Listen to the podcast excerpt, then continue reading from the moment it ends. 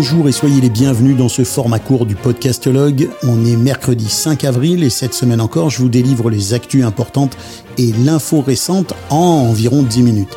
Tout d'abord, je voudrais vous signaler un petit changement dans la forme de cet épisode. Par souci pratique, les liens des articles dont je vais vous parler seront désormais intégrés à la description de l'épisode, ce qui sera plus facile pour les consulter. Ça fait suite à un commentaire que j'ai reçu sur LinkedIn et je pense à bien y réfléchir que c'était une bonne idée. Et on commence tout de suite avec un article très intéressant qui s'appuie sur euh, l'étude des chiffres de Infinite Deal, l'étude menée par Edison Research et le rapport Sounds Profitable dont je vous ai déjà parlé dans un épisode précédent. Ce qui est intéressant dans cet article qui est écrit par le Canadien Steve ou Steve Weidler, qui dirige une compagnie spécialisée dans le développement de l'audio, c'est qu'il pose la question de savoir si le podcast peut être considéré désormais comme un média de masse. Alors vous allez voir, c'est une question intéressante parce qu'il souligne qu'en 10 ans à peine, l'écoute des podcasts a progressé de 350%, ce qui est un chiffre phénoménal qui, qui évidemment est à l'inverse de la tendance des médias traditionnels. Et euh, il souligne que la portée hebdomadaire du podcasting aux États-Unis chez les 18-34 ans se rapproche de celle de la FM et de la télévision par câble. Si vous vous souvenez des chiffres que je vous ai donnés euh, la dernière fois que je vous ai parlé de ces sondages, euh, la moitié des Américains de 18 à 34 ans ont déclaré avoir écouté des podcasts au cours de la semaine précédente, juste derrière la portée hebdomadaire de la télévision linéaire à 54% et à moins de 10 points de la radio FM à 59%. Donc effectivement, le podcast se rapproche euh, grandement des médias traditionnels et Widler considère qu'on peut, sans trop de risques de se tromper, dire que tout média qui atteint la moitié de la population démographique d'un pays euh, est considéré comme un média de masse. Alors ça voudrait dire finalement qu'on peut considérer maintenant le podcast comme un média de masse selon l'analyse de Widler. Et ce qui est intéressant, c'est qu'il considère que si le podcast peut être considéré comme un média de masse, il repose néanmoins sur l'attrait de niches individuelles. Donc en fait, il conclut que on peut dire que le podcast est un média de masse, mais qu'il euh, s'appuie sur une multitude de segments individuels et nichés un article intéressant parce que finalement, il conclut sur le fait que le podcast tel qu'il est construit avec cette multitude de segments individuels et nichés va redéfinir finalement la notion de média de masse selon Widler dans une décennie plus ou moins. Voilà qui est assez intéressant. On poursuit avec une réflexion sur la publicité dans les podcasts qui, selon un autre article, atteindrait l'âge de raison. Alors là, je fais une citation dans le cadre de nos conversations. L'intérêt de la marque pour les podcasts a plus que doublé au cours des six derniers mois, a déclaré Tom Kelly, le PDG et partenaire de l'agence de marketing Revival House, qui a travaillé avec des clients comme DraftKings, Sony et Nike. Et il ajoute, cela ressemble certainement à une tendance à la hausse. Cet article qui s'intéresse à l'expérience audio et marketing de certaines marques dans l'univers du podcast est très intéressant. Il y a l'exemple de Sleep Number qui est une marque de lit et de literie dont les dépenses ont augmenté jusqu'à représenter 20% de son budget publicitaire audio dans l'univers du podcast. Et la vice-présidente Lisa Bailey, euh, la vice-présidente de la stratégie média et contenu de marque, déclare c'est l'un de nos meilleurs retours sur investissement et il ne fait que croître. Donc encore de bonnes choses pour le podcast dans un tout autre domaine de Weather Channel qui donne la météo euh, aux États-Unis, a lancé une campagne publicitaire en podcast sur Pandora l'été dernier. Et les chiffres sont assez intéressants, ça aurait entraîné une augmentation de 6% de la popularité globale de la marque, selon Samantha Cohen, qui est responsable de la technologie marketing et des médias pour The Weather Company, qui est donc la marque de The Weather Channel. Il y a plusieurs raisons pour lesquelles les marques semblent plus enclines à faire appel au podcast pour faire leur publicité. Bien, on a effectivement l'arrivée de plusieurs outils de mesure, une augmentation du nombre d'auditeurs et la variété des émissions. Donc un avenir toujours plus prometteur pour la publicité dans le podcast. Et je passe à un autre article, quelqu'un que je lis très régulièrement, c'est Steve Goldstein, le fondateur et PDG d'Amplify Media. Euh, je le lis souvent parce que ses articles sont toujours très intéressants. Il y a un petit pas de recul, des fois il a un regard décalé sur l'information numérique et sur l'information audio numérique. Et cette fois, je le cite, il dit, si vous y réfléchissez à travers le prisme de l'industrie de la télévision, le taux de mortalité des émissions a toujours été brutal. Les émissions de télévision les moins bien notées sont presque toujours annulées pour faire place à de nouvelles. En fait, il fait référence à ce qui s'est passé à Spotify et aux analyses qui ont été faites par les uns et les autres en disant attention, ça va mal dans l'industrie du podcast. on met fin à tel et tel podcast, on coupe telle et telle production. Et lui, finalement, il ramène ça un petit peu à la réalité. Il dit attention, dans la télévision et à la radio, c'est absolument la même chose et c'est une pratique qui existe depuis des décennies.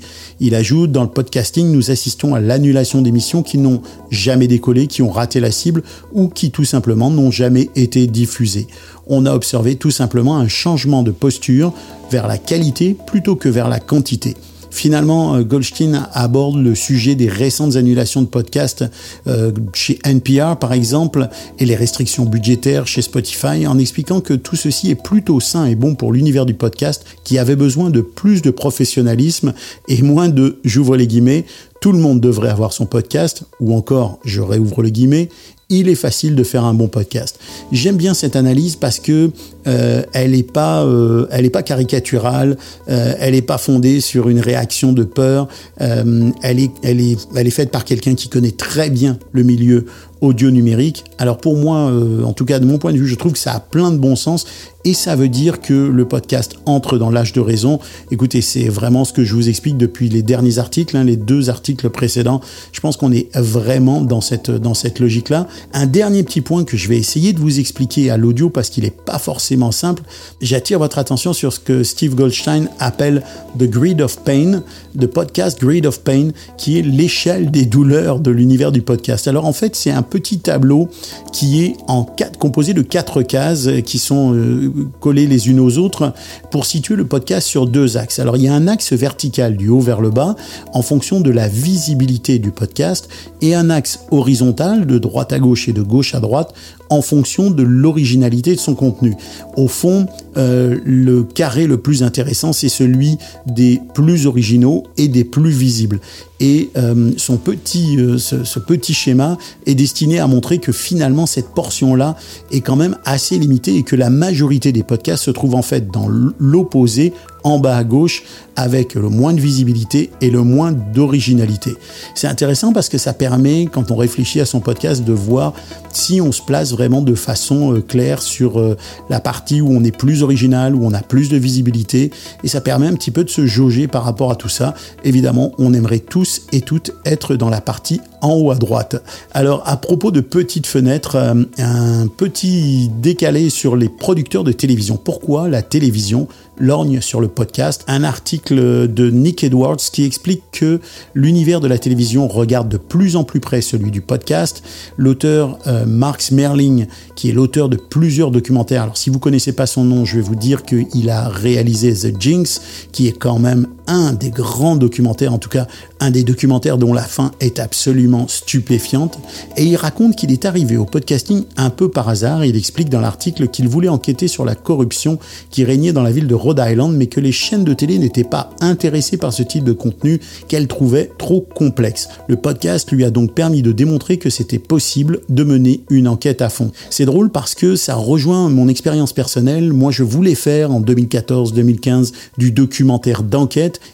et la télévision trouvait que c'était trop compliqué et ne savait pas où s'en allait ce type de documentaire. Et je me retrouve vraiment dans cette, dans cette phrase de, de Mark Smerling qui, qui dit que finalement la télé a été un peu timide alors que le podcast lui a permis de réaliser son travail tel qu'il l'entendait.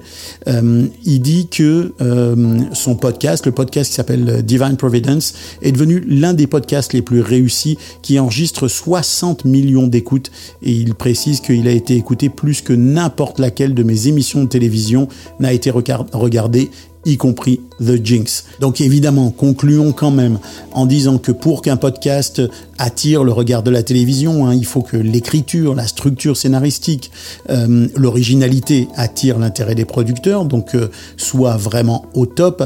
Et euh, d'une certaine façon, on constate aussi que les signaux de rapprochement sont pas uniquement dans l'achat ou l'acquisition de contenu audio vers la télévision, mais on peut regarder par exemple Lionsgate qui a créé un département pour adapter des podcasts Sony qui s'est rapproché de la chaîne de podcast The Binge, spécialisée dans le crime et le documentaire. Alors c'est pas Binge Audio, hein, ça s'appelle The Binge. Euh, de son côté, Spotify a fait appel à une ancienne dirigeante de Paramount, Julie McNamara, qui euh, vient maintenant renforcer l'équipe de Spotify.